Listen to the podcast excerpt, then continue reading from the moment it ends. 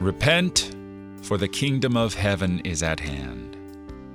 This is the essence of Jesus' ministry, the gist of his message.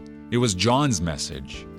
But in Jesus, the at hand is a lot closer because he is the king. John was the forerunner, the last and greatest of the prophets, but Jesus is the king.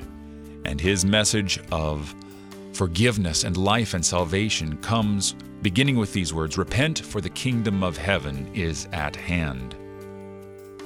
And he calls the first disciples. He calls Andrew and Peter and James and John, the inner three right there, as well as the one who brings people to Jesus. And he goes through all Galilee, and he heals, and he teaches, and the people love him.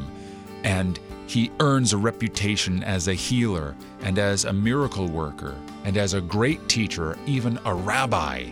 And this Jesus of Nazareth is the king. And here he reclaims his people from the effects of sin in their life. The bad teachings, most especially, the bad teachings, but also the physical ailments that they suffer from.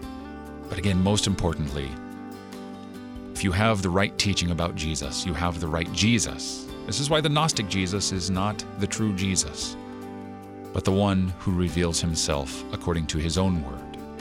Cling to him you're listening to Oratio on KFUO, Christ for You, anytime, anywhere.